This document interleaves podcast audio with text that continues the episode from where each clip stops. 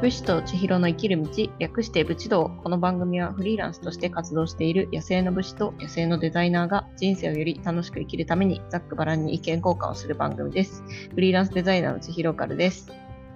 ひなわじゅう男子こと佐野翔平です。はい今回も最後までぜひお付き合いください。お願いします。はい、お願いします。はい、ということでね、あの、今週も始まりましたけど、千尋さん、最近どうですかそうですね、今あの、はい日本一周中、原付バイク日本一周中なんですけど、はい。今はちなみに、えっと、北海道の登別市っていうところにいますね。登別市。うはい、どこだかわかりますーん、まあ、パッと出てこないんですけど、はい、左下の方ですかね。はい、はい合ってます。大体。はい。はい、合ってまはすい。あの、北海道 って、なんか三、三角形と持ち手みたいな感じになってるじゃないですか。そうですね。はい。その持ち手の付け根らへんにいますね、多分あ。あ、はいはい。まあ、なんとなくその辺をイメージしてましたね。そうです。はい、でちょっと前の投稿だったかな何かで見たんですけどなんはかいめちゃめちゃ海鮮丼みたいな、カニが丸ごと1匹入ってるあああの味噌汁と海鮮丼、はい、はい、食べてましたよね食べてましたね。なんかすごいごちそうだなと思っていや、あれすごいですよね。しかもあれ、あの、無料でもらっちゃったんですよ。えあそうなんですかはい。すげえなはい。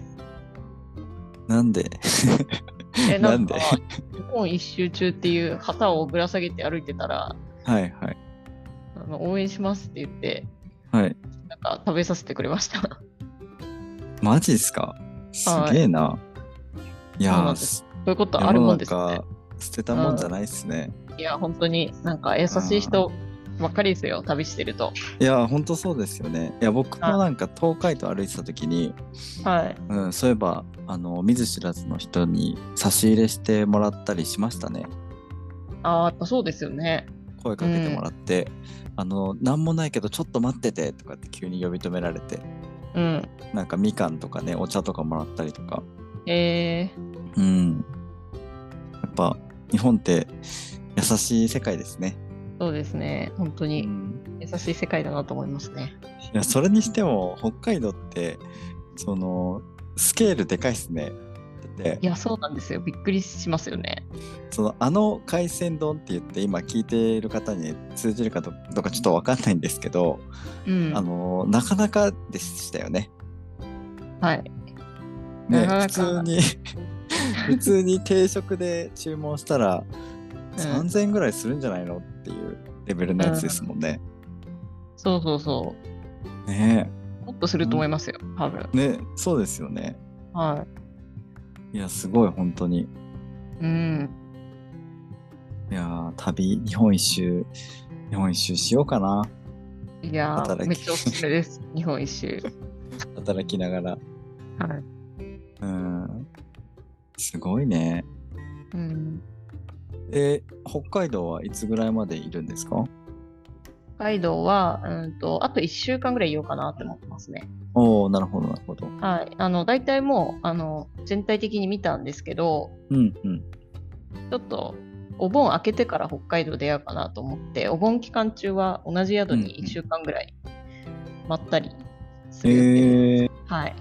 なるほどなるほどいいですね。はい。今日からその宿に入ってて、はいはい。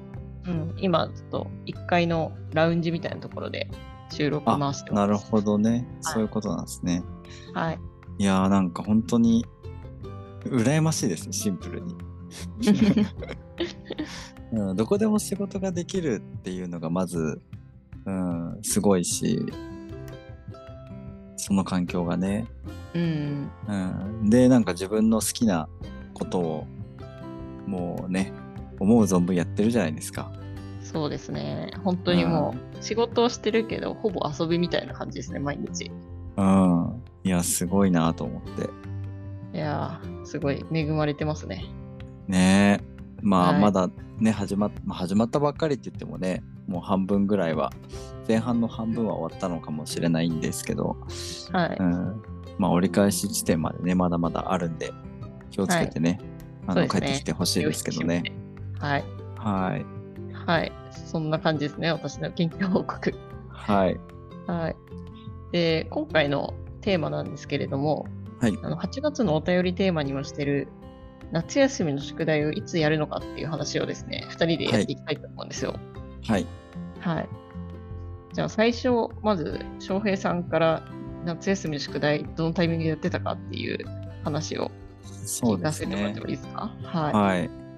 まあこのね夏休みの宿題をいつやるか問題っていうのは、まあ、誰しもがね一度はこう経験してきているんじゃないかなと思うんですけそうどですね。はい。うんでも僕結構ムラあったんですよ。その毎年同じだったっていうよりかはうん。この年はあの最初にやってとかこの年はなんか泣きべそを書きながらもう最後の方にやるとか、えうん、結構ムラがあったんですけど、ーうん。うん、調子いい時はですねあのはい夏休みの宿題って、夏休み入るちょっと前に配られるじゃないですあか。まあ、そうですね。確かに。はい。はい、なのでなんかその計算ドリルとかはい。なんかそういうテキスト系のやつあの、うんもうやる量が決まってる系のやつですね。ああいうのはなんか夏休みに入る前にうん、はい。こうやっちゃって、で夏休み遊べる時間をこう確保するみたいなほうほうほう。であの夏休み中にしかできないやつ自由研究とか,、うんなんか日記とか、なんかそういうのは結構後回しにしがちでしたね。ああ、まあそれはでも仕方ないですよね。 夏休み中にしかできないから。そうそうで夏休み中にしかできないけど夏休み中はねやっぱり遊びたいから、う。うんん、まあドリルとかもう終わってるしっていう、まあ、余裕をねぶちかましておいて、結うん局最後の方で「やべうえん全然やってなかった」って言って、はい。うん、過ごすっていう、まあ、そんなことを繰り返してましたね。なんか一見計画的そうに見えて、実は最後の最後に頑張るタイプですね。そうですね爪が甘いってやつですね。爪が甘い。はい。まあ多分そのね爪の甘さは今でもそうですね。はあい、大人になった今でも結構爪甘いなっていうふうに思うとこありますね。あ、うん。いや、本当、これ性格出ますよね。そうですね。は三いつ子の魂100までって感じで、はい。ずっと変わらないですね。もうなんならあれですよ。はい。あの宿題ひどい時なんて結局夏休み中に終わらなくてはい。夏休み明けにあの通常の宿題をやりながら、はい。ちょっとずつやったりとかしてた時もありましたからね夏休み明けにやるんですか夏休み明けにだよそうだよ夏休み意味がわからないですけど 明。けにその、はい宿題提出してくださいって言われるけどすいません、やってないんでって言って、はい。でじゃああのちゃんとやってねって先生に言われてはちょっとずつやって出すみたいな。い。えー、うんなんかそういう年もありましたね。マジですかはい。まあ不良ですよね。ね。いやそれができるのがすごいと思いますね。え、どういうことですかえ、だってそんな、え私そんなことやる勇気ないですもん。どういうこと そんなことやえ、る提勇気出ない。期限過ぎるとか。え、本当ですかはい。でも、怖くてもうだっでてすね、な泣き叫ぼうが徹夜しようが、もう物理的にできないものはできないじゃないで すか。うん、はいはい。だからもうそこはもうしょうしょうがない、言うしかないですよね。えうん。あの、怠けててできませんでしたって。ー、ちなみにテスト勉強とかはどうです、どうでしたテスト勉強とかはあんまりや,、やらない派ですね。やらない。あ、そうなんですか。はい。やらない派っていうか、あの、うち結構放任主義で、うん。あのテストとか、なんかそういうのを、成績うをん見せなさいって言われたことが一度もないんですよ。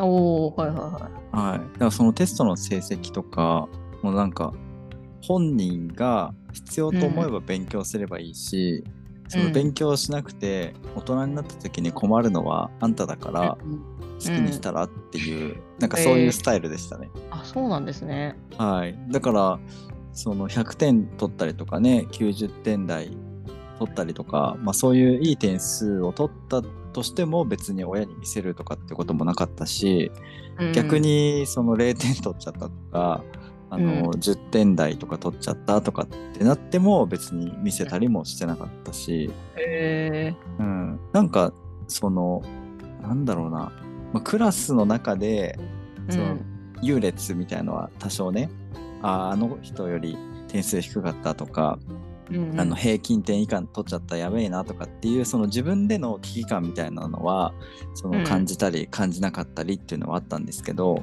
はい。その親に対してうわー悪い点数取っちゃったやばいなとかそういう感情はなかったですね。まあでもそれはいいことかもしれないですね。親からのプレッシャーで無理やり勉強頑張るみたいな、あんま良くないですもんね。まあそうですねよくはないですけどね、うん。うん、まあでもその結果ねあのかもなく不可もなくみたいななんかそういう学力しか手に入れることができなかったので、うんやっあーぱそのなんだろう長いスパンでその先を見据えてね今勉強するとかってやっぱ小学生、中学生ってなかなかできるもんじゃないので、うんそういった意味ではこうある程度こう尻を叩くじゃないですけど、う。うんん、ある程度のなんかそのねやっといた方がいいよみたいななんか方向性を示すぐらいは、まああってもよかったんじゃないかなみたいな、う ん、なるほどね。え、翔平さん自身もあんまり勉強には、こう、興味がなかったんですかそうですね興味がなかったもう勉強自体には別に興味はないですよねただ、うんその好きな教科というかなんか、うんなんて言ったらいいんですかね勉強が好きだからやるというよりかはなんうかんそこが生物とか、結構理科生物が好きだったんですけど、おはい、なんかその細胞の仕組みとか、なんかそういううのこう自分が個人的にどうなってんだろうとかこう興味があって、なんかそれで教科書を読み込んでて、で授業とかあんま聞いてなかったんですけど、なんかそれでもいい点数取ってたみたいなことはありますよね。うん、ああ、はいはいはい。うんまあ、だからその結局はなんかその好きこそものの上手なれじゃないんですけど、うん、うん、なんか詰め込みしても意味ないというかすぐ忘れちゃうし。そうですねう。ん、なんか自分が必要だとか自分が求めていってこうインプットした時に初めてなんか蓄積されるのかなみたいなのはすごい感じてましたようんね。うん、そうなんですよね。そうだかうらん必要と駆られない必要な状況にならないとはい。やっぱどんだけそこに勉強時間費やしても全然身にならないんですよね。うん、確かに。うん、なんかそんな感じはしてました。うん、だから学校の勉強とかも必要って気づく前段階の勉強ってことが多いから、うんうん、やっぱり大人になってからもう内容忘れちゃってたりしてますね。そうですよね。ほぼほぼ覚えてないですよね。ほぼほぼ覚えてないですね。うん。だってうんあの、社会人になってから、なんか電気工事の資格が必要だなっていうふうに感じた時があって、へそう、い家の仕事をね、ちょっと手伝いたいなと思った時期があったんですね。え。はい。で、その電気工事の勉強をするにあたって、うんそ、の、なんか、電圧とか電流とか、なんかそういう、あるじゃないですか。なんかアンペアとかボルトとか、ありまなしんたかね。そういう電圧計算とか意外とその小学校低学年から中学校ぐらいのなんか数学とかなんか理科とかの知識を結構使うんですよ。うんそうで過去問ややって、まあ、脳勉強で過去問一回やった時に全然わかんなくてうん、これちょっと一回小学生のその計算ドリルじゃないけどうん、ちょっと小4小5ぐらいから勉強し直した方がいいなと思って、はい。でなんかその数学の本みたいなの買ったんですよ。うん。でやったらあの全然わかんなくて最初、もうビビりましたよねあれと思ってやったことあるはずなのに全然できねえじゃんと思ってへえ。うんやっぱこう使ってないと忘れるしその時必要と思ってやってるわけじゃないから、うん。全然残ってないんだなと思って、うん。うん、そうなんですよ。うんでまあその電気工事の資格のために、まあ、1ヶ月ぐらい勉強して、はい、まあその筆記試験うんは受けたんですけど、まあ、筆記試験は受かったんですよね。でうん二次試験でなんか実技じゃないですけど、なんか実際になんかやるみたいのがあったんですけどはいそこで落ちちゃって、おおはい、で結局なんかその試験どこが間違ってたかっていうのを教えてくれないんですよ答え合わせできなくて、ええはいそうだから結局自分が何を間違えててどこが理解できてなくて落ちたのかが分かんなくてでなんか半年以内だったらその学科免除でもう一回その実地試験を受けれるみたいななんかそういう処置があったんですけど、結結局どこが間違ってるのか分からなければ復習しようもないじゃないですか。うん、うん、確かにそうだそうだからもうもう一回受けても結局わか同じとこ間違えるんだろうなと思って、うんうん、受ける受けなかったですね結局あそうなんですかじゃあ結局資格は取ってないんですか、あ結局資格は取ってないです資格取らなくてもできるあのお手伝いだけやればいいやと思ってああそうなんですねはい もうそこはうん諦めました、どうしても生きるために必要なわけでもなかったからうんうんでもう一回学科試験受けろって言われたら受かる自信ないですけどね まあそういうもんですよねうんやっぱ使ってないと忘れますねうんうんいやまあだから勉強とか全然やってなくて、はいはいはいどうやるのかもすらもう忘れちゃいましたね試験勉強はいそういう資格取るとか社会人になってからほぼしてなあーはい、くて、うん、そう意外とねその勉強方法わかんないですよねうんそう僕会社員になってからその資格試験をを受けたことが何回かあるんですけどうんやっぱやり方としてはまず現状自分がなんか何ができて何ができないのかわかんないんでうんとりあえず過去問をやってみるってところから入りますね。まあはいはいはいはい、過去問やってみてなんか分かるところと分かんないところがあるから、うんそのなんかそこの分かんないところをこう勉強するみたいな覚えて、ううんん、できるようになるみたいな感じですかね。なんかその脳勉強だったとしても、はいその過去問やって正解だったところってうん多分そのね試験で仮に同じような問題が出た時も多分同じ考え方とか感覚でそれ選ぶじゃないですか。うんうん、だから合ってることは勉強しないみたいな感じですね。ああまあ効率はいいですねその方がはい。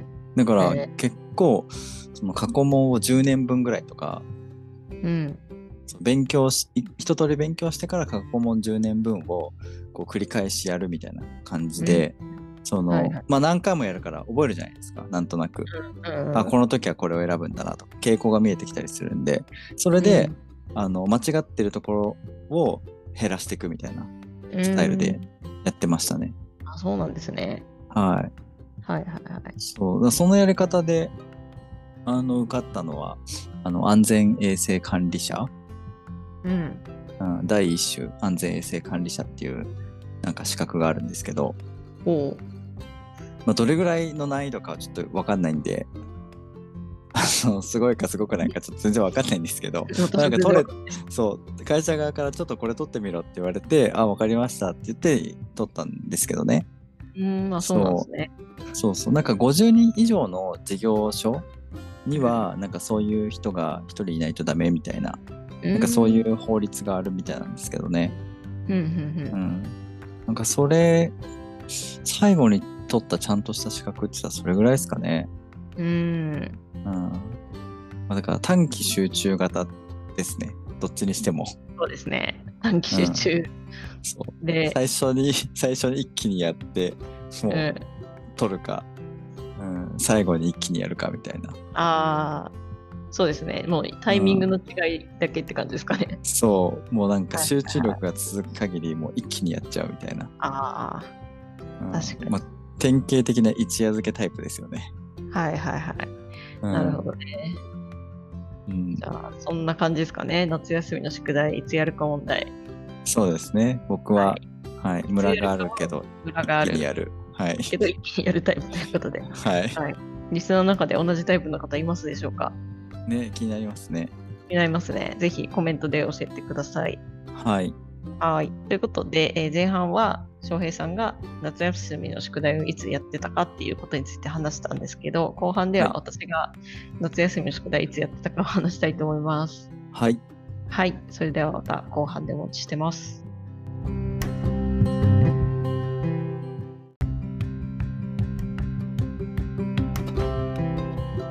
武士と千尋の生きる道、略して武士道。この番組はフリーランスとして活動している野生の武士と野生のデザイナーが人生をより楽しく生きるためにざっくばらんに意見交換をする番組です。ひなわじゅう男子こと佐野翔平です、フリーランスデザイナーの千尋オカルです。えーぜひ最後までお付き合いください。はいはい。ということで後半始まりました。えーはい。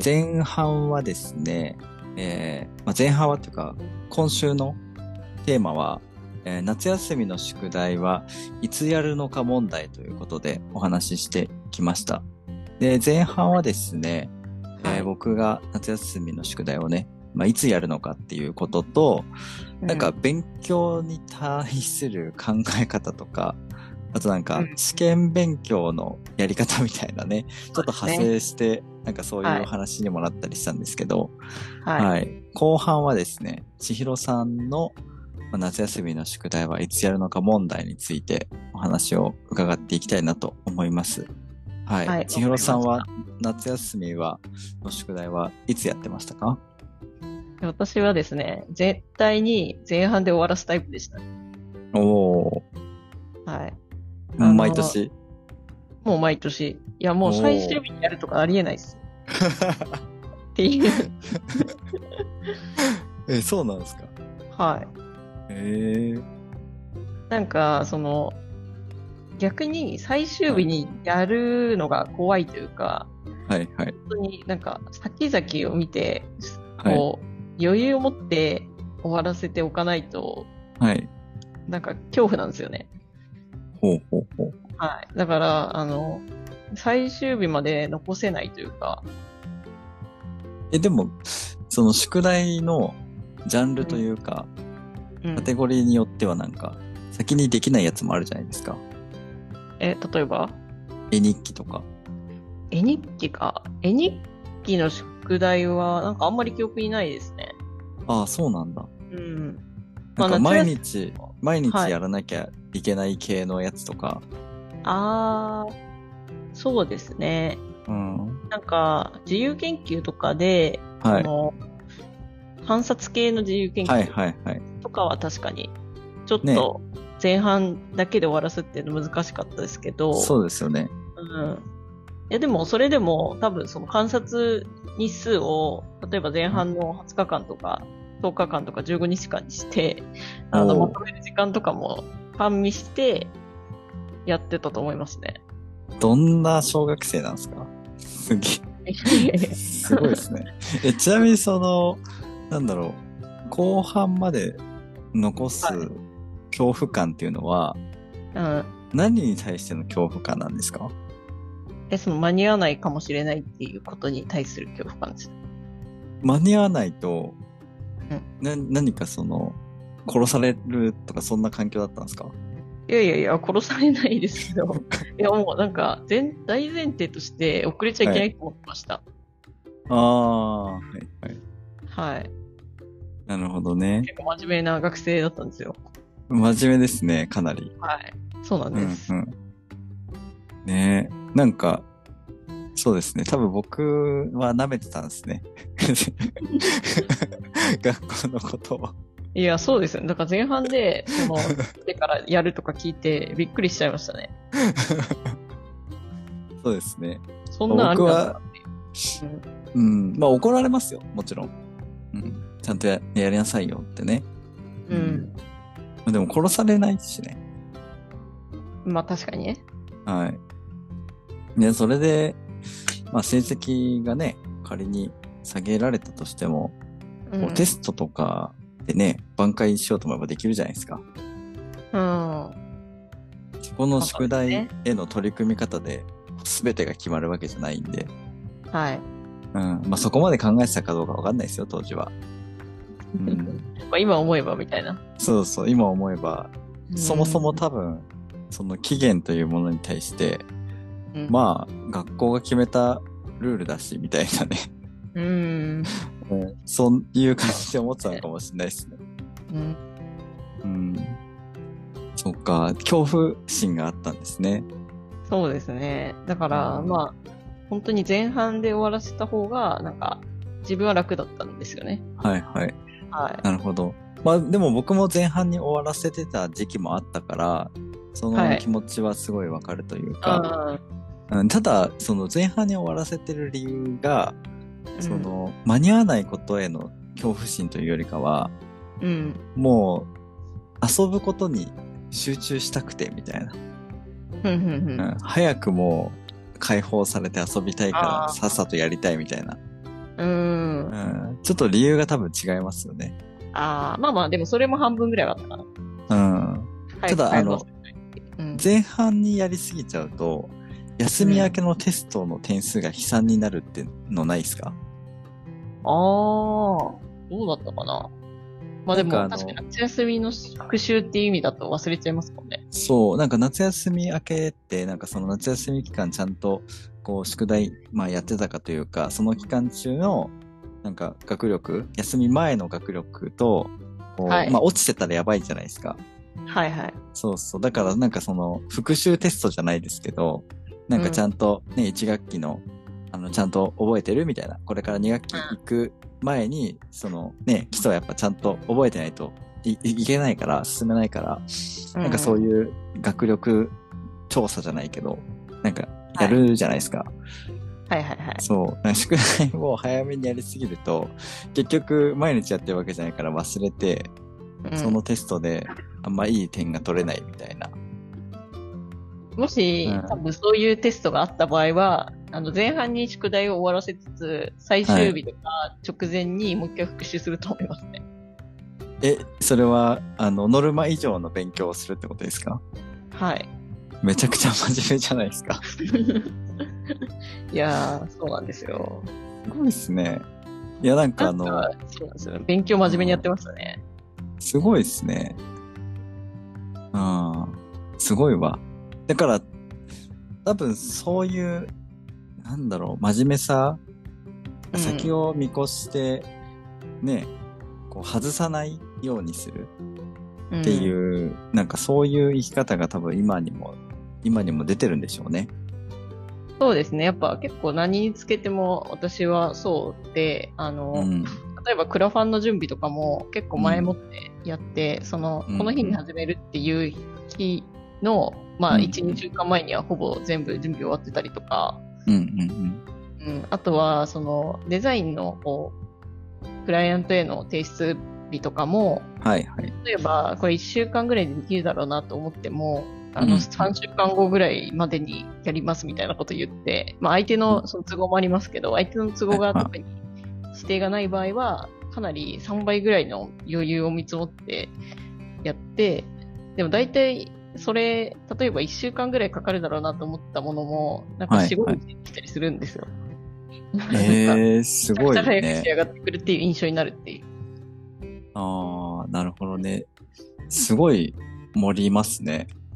はい、すごい盛りますね。こそこの、なんていうか、提出期限の見積もりは、かなりはいはい。余裕に余裕を持たせまくりますね。ああ、そっか。すごいね。ぜん全然違いますね。僕の場合は、ううんん、なんかいつぐらいまでに必要ですかって聞いて、うん。うんいついつぐらいかなって言われたら、あ、わかりました。じゃあその時ぐらいまでになんとかしますって言って、うん。で、なんか、2、3日ぐらい前になって、えやべえ、どうしようや、早くやんなきゃみたいな感じになりますね。へええ、で、例えば、その、クライアントが、この日までに欲しいですって言ったら、はい。その日に提出します。いや、その日より、まあ、1日前とか、半日前とか、うん。まあちょ、ちょっと早くは出します。そうですよね。うん。でも、そんな、あの、2、3週間も余裕を見てやらないです。ああ。そうなんですよね。だから、その、うんやっぱりその提出期限に遅れたくないっていうのが強いのかもしれないですね、私は。ねえ。いや、まあもちろん、あの、素晴らしいことですよ。大事なことだとは思うんですけど、うんた、だそこへ対してのなんか恐怖心が人一倍強いというそか、うそれは結構あると思いますね。うん何にそんな怯えてるんですかっていう。なんかトラウマでもあったのかなって思っちゃうぐどらういなんでですすかね。ね。いや、トラウマとかは記憶にないですけど、うん。うん、なんかね、過去に友達が期限を守らなくて、こううん、消され、消されてたとかね。 ああ、 どうだったかな。闇に葬られていたとかね。うん。ああ、そうなんだ。はい。えーまあでも確かにクラウドファンディングもすごい前もってやってましたもんね。そうそうそう。うん。僕、 僕なんか本当に2、3日前になんか提出して通ったみたいなね。うん。うん。これ通んなかったらやばいって言いながらやってましたもんね。 うん。これ通んなかったら、あの、開始日間に合わないんで、なんとかしてくださいって、ね、担当の方に、こう、いいメールでね、言いながら提出してましたからね。そうそうですよね。うん。やっぱその夏休みの宿題をいつやってたかで、だいぶその社会人になってからの行動パターンもかなり反映されてでますすね。うん。うん。結果僕はもういつまで経ってもギリギリじゃないとダメっていう。うん。うん。そうよくないんですね。よくない。よ。よくないのかな。でも、どう、どうなんですかね。ギリギリ、私は逆にギリギリができないですよね。うんはい。だから急に予定割り込められちゃうと結構あ対応しできないってことですよね。うん。確かそのに。突発的な予定。はい。うん。その急に割り込んでくる予定が、いや、ちょっと他の予定あるんで、みたいな感じで、うん。なっちゃうってことですよね。そうですね。ギリギリやる人は、確かにそのリスクはちょっとありますね。うん。うん。でも、うん、どうなんだろう。ギリギリやるから、なんか一日あるから入れちゃえってなっちゃいますけどね。あ、そうなんですか。うん。まあ、なんとかなるっしょ、みたいな。まあ、2時間仮にね、どっかで別の予定入っても、2時間じゃ寝ないでやれば、ペイできるし、みたいな。へえ。うん。なんえか、まあテスト勉強とかも、徹夜とかしてことできます、テスト勉強で徹夜か。あんまりないっすね。あ、そっか。そもそもあんまテストに興味なかったんでしたっけそうです ね。うん、あんまり興味なかったですね。 ああ。うん。だって高校入試とかも結構特殊でしたからね、僕。うん、そうなんですうか。ん。そうなんですよ。あの、高校も、そのまあ、なんだろう、学力とかで選んでなくて、うん。なんか、学力じゃないんだ。はい。そう。まあ、学力で言ったら、まあ、A っていう高校には、まあ、頑張れば入れたみたいな、まあ、それぐらいの頭だったとして、ではいも、はい B の高校に入ったんですよ。うん。そう、その下ぐらいのね、学校に入ったんですけど、まあ、その理由が、あの、うんおばあちゃん家が近かったからっていう。 はい。なかなか珍しい動機ですね。そう。あの、何かしら通ったりするときに、なんはか、こう、学校の帰りにおばあちゃん家寄って、ちょっと休んだりとか、まあ、できるかなとか思って、う、うんん、その理由で B の高校に入ったりとか、へえ。うん、だから学力的には全然そんなに、なんだろう、必死に勉強しなきゃ入れないみたいなのはなかったんですね。うん。なるほど、なうるほど。ん、だから中3の、うん、あの、冬休みとかも普通に遊んでたし、うん。うん、ほぼほぼあんまやってなかったですね。うん。で、バチが当たったのかわかんないですけど、あ、その時、ちょうどなんか前期とか後期とかっていう、なんか2回試験をやる、なんかそういう時期だったんですよ。まあ今は違うと思うんですけど、はい。そう、なんか僕らが受験の時には、なんかそういう前期後期みたいな、うんなんかそういう試験形態だったんですね。うん。で、前期で、ぶっちゃけもう、手応えあったんですよ。テストの。うんあ、もうほとんど答えられたから、これ多分大丈夫だろうと思って、はい。えー高をくぐってたけど前期落ちたんですよね。おーそうで前期落ちてえあんだけ手応えあって落ちたってことはもう無理じゃねと思って、はい。後期受験の前までずっと遊んでたんですよもう諦めじゃない けどもうもう無理だみたいなへえ。そうあまあ一応滑り止めの高校は受けてたんでそっちは受かってたから、そうまあ第一志望受かんなくてもまあいいやっていう風な感じになってたんですよねもう、うんある意味自暴自棄じゃないですけどうんあれでダメだったらもうダメじゃねみたいな、ううんん。そんな感じだったんですよねだから前期で受かったやつらと普通に一緒に遊んでったんですよねうん。そしたらバチが当たったのか受験の後期受験の1週間ぐらい前に、うんあの利き腕を骨折したんですよ利き手をえーそう。で、うわ、やっちゃったと思って。 うん。うん。で、あの、校長先生に、中学の校長先生に、あの、折っちゃいましたって言ったら、もう、顔面蒼白ですよね。うん。あの、どこの高校受験するんだっけって、なんかめっちゃ、いろいろ対応してくれて、その高校側に頼み込んでくれて、なんはかい。一人だけ別室で、うん。あの、10分延長で、そのへ試ー験時間を10分延長にしてくれたんですよね。おーそう。で、なんでかっていうと、その右手じゃ書けないから、そはい。の左手だったら書けるって聞かれて、いや、はい左手だと書けますけど、時間めちゃめちゃかかるんでっていうふうに、多分答えたんですよね、その時。うんうんうん。そしたら、校長先生が何とかしてしてくれたみたいで、まあ、10分延長っていうね。うん。うん。へまあ、焼け石に水ですけど ね。うーいん。や、でもすごいですね、校長先生。そうそうそう、なんかすごいやってくれたなと思って。でうんうん。そうそう。で、結局僕はその日から、結構骨折した日から、もうなんか予習復習なんてやってる場合じゃないから、もうとにかく左手で書く練習しかしてなかった ですね。うん。ひらがな、漢字、英語、数字をもうただ書くっていう、なんか小学 校1年生みたいなね、ことをずっとやってたわけですよ。1週間。はい。うん、もうだってね一次試験で手応えあったけど落ちたってことは、まあ、今更もう勉強することないじゃないですか、そうですね。うん、だからもうとりあえず書く練習だけしてればいいやと思って、うん。うん、で高校受験そう一人だけ別室で受けたんですけどで教科ごとに担当してくれる先生が違くて、うんう。うんん、でどうしたのみたいなことを聞かれるんですよねあうのん手手どうしちゃったのみたいなで、まあ、最初のね、1教科目、2教科目の先生には、あの、いや、これからこういう理由で腕折っちゃったんですよって説明したんですけど、は3い人目ぐらいの先生から説明するのめんどくさくなっちゃって、はい。あの、前の教科の先生にも説明したんで、その人から聞いてくださいって 言って。もう、3人目以降はもうそんな感じですよね。ああ、そうですうね。ん、だってもうこっちはもう毎回言うわけじゃないですか。うん。うん。めんどくさいから、いやもう、まあもういいでしょ、みたいな。うん。でも結果受かったんですけどね。その、あ、すごい。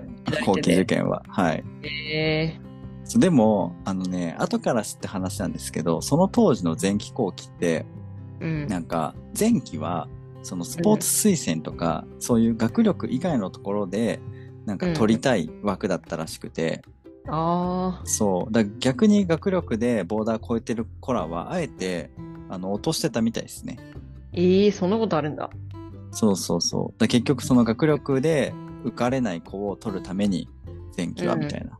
うんで、それで先になんていうんですか、そのスポーツ関係を前期で取るっていうもう高校の、まあ、内定みたいな感じをそこで出せれば早い段階で、その、高校入学する前から、その高校の練習に見学に来たりとか、あのうん下手したら参加できたりするじゃないですか、春休みの段階で。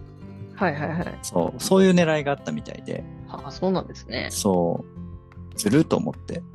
うんう。んいや、それはちょっと、生徒からしたらえって感じですね。そうそうそう。で、まあ結局、まあ後期で受かったからいいんですけど、うん。まあ校長先生号泣ですよね。報告しに 行ったら。本当に良かったみたいな。うん。うん。いやいやもう先生。校長グッジョブでしたね。そうそう。そう、いろいろね、動いてくれたしね。本当にありがたかったですけどね。うん。まあでもね、本当にそんなもんですよ。なんか。なんか、あの、翔平さんすごい、あの、この番組で真面目アピールしてましたけど、なんか根は不真面目なんじゃないですか。いやいやいや、いやいや、どうなんですかね。でもなんかねその真面目になったのはその二十歳過ぎてからぐらいですかね。あ、そうなんですか。う、。うんでその頃まではそんなに高く物事に対して深く考えてなかったんだと思います。あうん、なんとなくこう生きてたみたいな、あ、うん。うん、感じだったからなんか適当だったのかなっていうふうに思うんですよね。そっかそっか。うん。だからなんか、このままじゃい、なんかダメかもしんないって、まあ、ひなわ銃に出会ってからですけど、うん。まあ、そっからはわりかし、いろんなことに対して、こう、真剣に向き合うようになりましたよね。へえ。そう。だから僕の中では、小学う校、中学校はまだ物心がついてなかったっていうふうに思ってます。おーはい。遅いですなね。んなら、そう、なんな ら首、首座ったのがそれぐらいかなみたいな感じですよね。へえ。うん。なるほどね。そうなんですよ。だから千尋さんは本当にだからね、そういう小学校、中学校の時からしっかりした考え方だったんだなっていうふうに思いましたね。本当まあにそ、うかもしれないですね。うん、んこう真面目ってね、我々言われてますけど、はい。本当の正真正銘な真面目は千尋さん。そうですね。うんあの、生粋の真面目っていうこと で。ねで、僕はいはなんか全然真面目じゃないみたいなね。あの 適当人間。後天的な真面目っていうことそうで。すね、うんはい見せかけの真面目ですよ ね、うん。見せかけの真面目も別に演じてるわけではないんですけど、ねうん。うんまあ、考え方がこう変わったっていうことですね。そうですね。はい。はいまあまうあんそんなねで僕のあの 高校受験の話になっちゃったんですけど後半は。 そうですね。まあはいでもなんかそのやっぱ、はい。うん、夏休みの宿題をこういつやるかとか、うん。うん、なんかやっぱそのタイミングとかあと考え方に対してなんか傾向っていうんですかね性格わかりますよねなんとなく、そうなんですよね。で、今回これうんお便りテーマにしてるので、ぜひ、リスナーの皆さんの傾向も教えてほしいですね。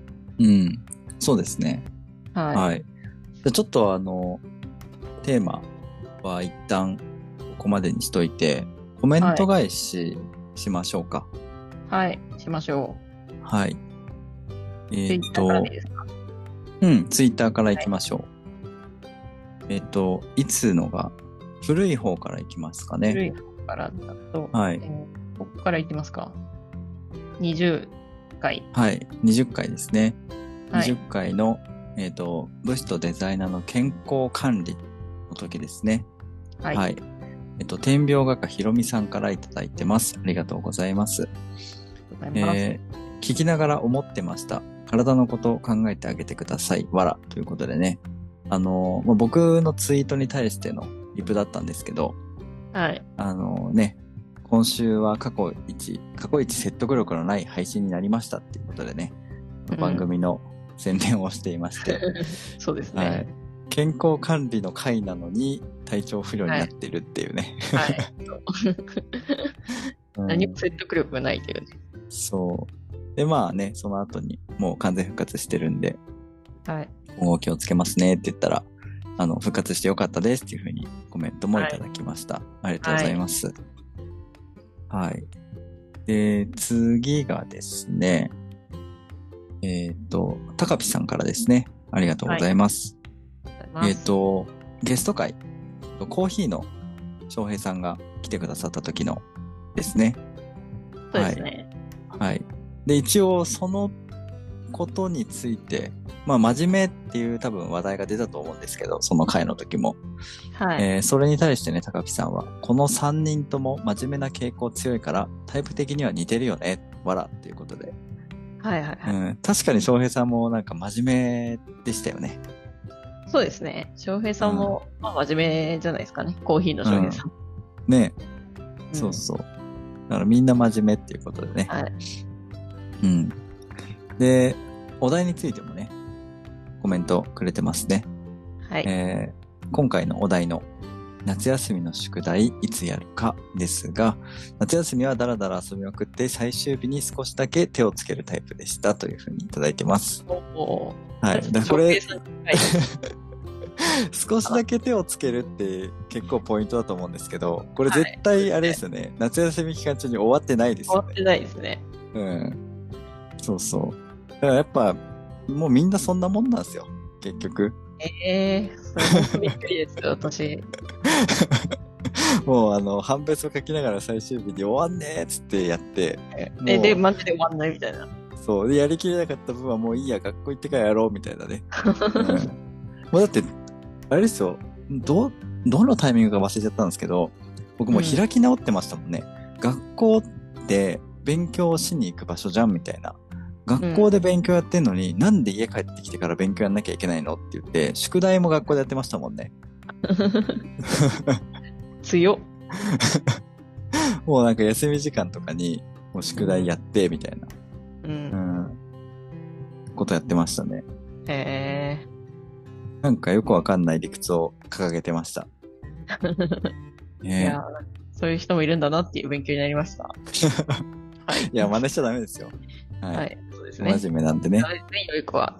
はい。良い子は真似してはいけません。はい。じゃあ続いて、でああ、はい。いいっスすタイかフの方ですね。はい。財布の方で、はい。えっとこれはですね、20回の健康管理の回で、私のスタイフの方に投稿したのにコメントいただいてます。はい。はい。かーこさんから、化粧水なんていらねえ笑い。確かにじいさんは持っていなかったねといただきました。はい。はい。これはあれですね。僕が、いや、化粧水とか持ってかないんですかみたいなそうそうそう。はい。言ったら、いや私はもう銭湯入ってるんで 大丈夫ですって言ってね。はい。化粧水不要説を唱えましたね。はい。ねえ、強いと思いましたけど。ううん。かこさんはそこが面白かったみたいですん。ね。そうですね。はい。持ってないんですよ、私。なんか前、ねどっかのタイミングまでは持ってたんですけど、なんえはかいはい。からか、あれ私、これ全然使ってなくねってなって、はいあはのい。、はい。もう出しちゃいました。ポーチから。すごいね。うんまあでいやも、それでも別にね、肌が荒れるとかっていうことがなければ。んそうなんです。なんかいや今もう旅に出てますけど、うん。本当にガチで、そうですね。2日に1回以上は銭湯行ってますからね。温泉、おー、はいはい銭湯は温泉。い。なるほどね。毎日行ってますね。どうですか肌の調子は。いや、かなりいいですよ、肌の調子。そおー、なるほど。ってことはやっぱり化粧水いらないのかうですね。強制みたいな、人工的なものを使う必要はないですね。温泉に入りまくってれば。なるほど。はい。これは、あれですね、新たな美容法が確立されるかもしれないですね。そうですね。はい。うん。今回の旅でね。あ、てか、旅立つ前に肌年齢とか測っていけばよかったですね。ああ、うん、どれだけ化粧水なしで、その肌年齢が変わるのかみたいな。ああ、確かに。うん。まあ、まだ後半あるからね。はい。ちょっとそこで、あの、一回測って、残り、まあ、半周日本半周を、うん、ちょっと試験してみるのも面白いかもしれないですね。ああ、確かに。はい。はい。いや、そしたらもうみんなあれですよ。もう銭湯温泉ブーム来ますよ。いますね。うんこれは。ねえ。まあ、知らんけど。はい。コメントありがとうございました。はい。はい。じゃあ、今週はそんな感じですかね。そんな感じです。はい。お便りフォームの方も来てないかなはい。してないですね。はい。わかりました。ということでね、じゃあ今回は、えー夏休みの宿題はいつやるのか問題ということでお話ししていきました。えーはい皆さんのね、あの夏休みの宿題を、まあ、やったタイミング、ぜひ教えてください。えーその他ですね、番組に関する質問だったり感想、ご要望はお便りフォームにてお待ちしてます。えーあとは、ハッシュタグ、ブチ道でもね、つぶやいていただけるとありがたいです。ということで、最後まで聞いてくださり、ありがとうございました。武士と千尋の生きる道、来週もお楽しみに。またねー。またねー。